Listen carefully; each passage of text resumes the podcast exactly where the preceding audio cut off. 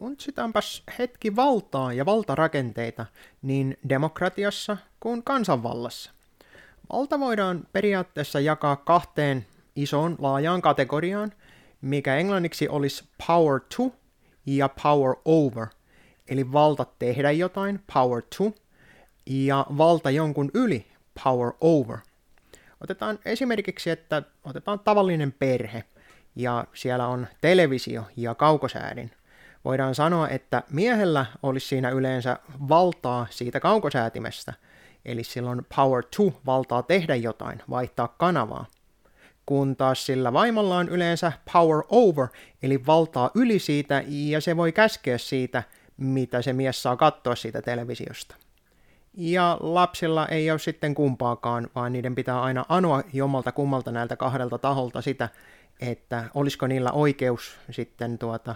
käyttää sitä televisiota, ja totta kai ne voi silloin myös käyttää järkeään siinä, että kumpaan tahoon niiden kannattaa vedota, kun ne haluaa sen oman pyytönsä läpitte. Nyt jos ajatellaan demokratiaa ja kansanvaltaa,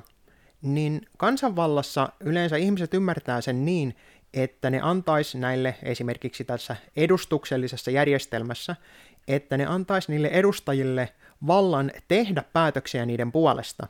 mutta ei niiden ylitse. Ja tässä kohtaa onkin, voidaan sanoa, kansanvallan ja demokratian suuri ero, että kansanvallassa olisi tarkoitus se, että kansa valitsee keskuudestaan ihmiset, joilla on valtaa sitten tehdä asioita niiden kaikkien ihmisten eduksi, kun taas demokratiassa annetaan valta niille tuota päättäjille sen kansan ylitse.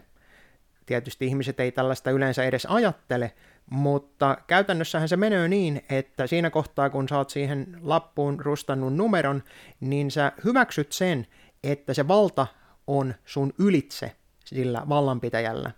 Totta kai nyt kun ruvetaan puhumaan vallanpitäjistä, niin eihän nämä poliittiset päättäjät, eikä välttämättä edes se äh, kaksoisvaltio, eli virkamiehet ja vastaavat, ei ne välttämättä ole edes vallassa, vaan se oikea valta, joka on kaikkien muiden ylitse, niin se on jossain paljon korkeammalla. Siitä mä nyt oon jo puhunutkin vähän aikaisemmin. Mutta jos ajatellaan tavallista edustajaa, niin minkä verran ajattelua, että sillä edustaja oikeasti itse kuvittelee, että sillä on nimenomaan valtaa tehdä jotain, ja minkä verran se kuvittelee olevansa oikeutettu käyttämään sitä valtaa muiden ylitse. Se on mun mielestä sellainen asia, mistä olisi ehkä syytä keskustella vähän laajemminkin tässä yhteiskunnassa,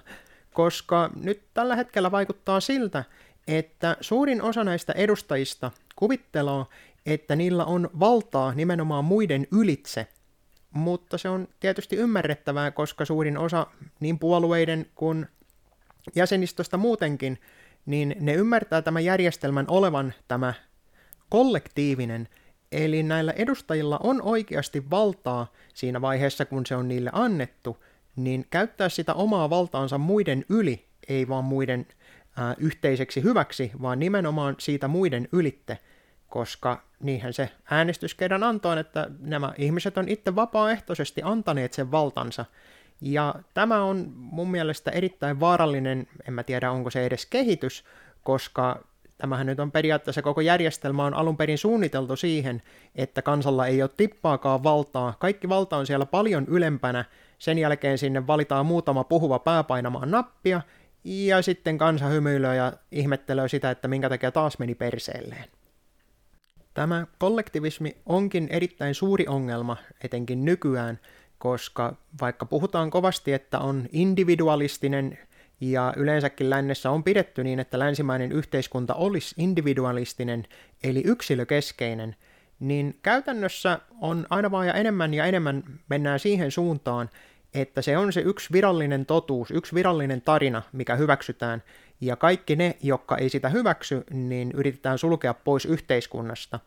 Ja voi sanoa, että oikeastaan kaikki puolueet, etenkin tällä hetkellä Suomessa sen näkee oikein hyvin, että meillä on yksi edustaja, joka uskaltaa puhua tätä hommaa vastaan, ja sitten ne kaikki ne loput paineloi siellä nappia justiin niin kuin ne on sieltä korkeammalta käsketty, että millä lailla ajetaan tätä kollektiivista järjestelmää, mikä periaatteessa ajaa aivan täysin fasistista aatetta – että kaikki valta on yhdellä taholla ja yksi valta saa määrätä ihan kaikille ihmisille, miten pitää käyttäytyä, mitä pitää tehdä ja mitä saa sanoa. Mutta tämän asian tietysti selittäminen sinne niille puhuville päille tai sellaiseksi haluaville on tietysti hyvin vaikeaa, ja siitä ongelmasta Upton Sinclair kirjoittikin tai sano oikein hyvin. It is difficult to get a man to understand something when his salary depends on his not understanding it. Eli on vaikea saada miestä ymmärtämään asiaa, jos sen palkka riippuu siitä, että se ei sitä ymmärrä.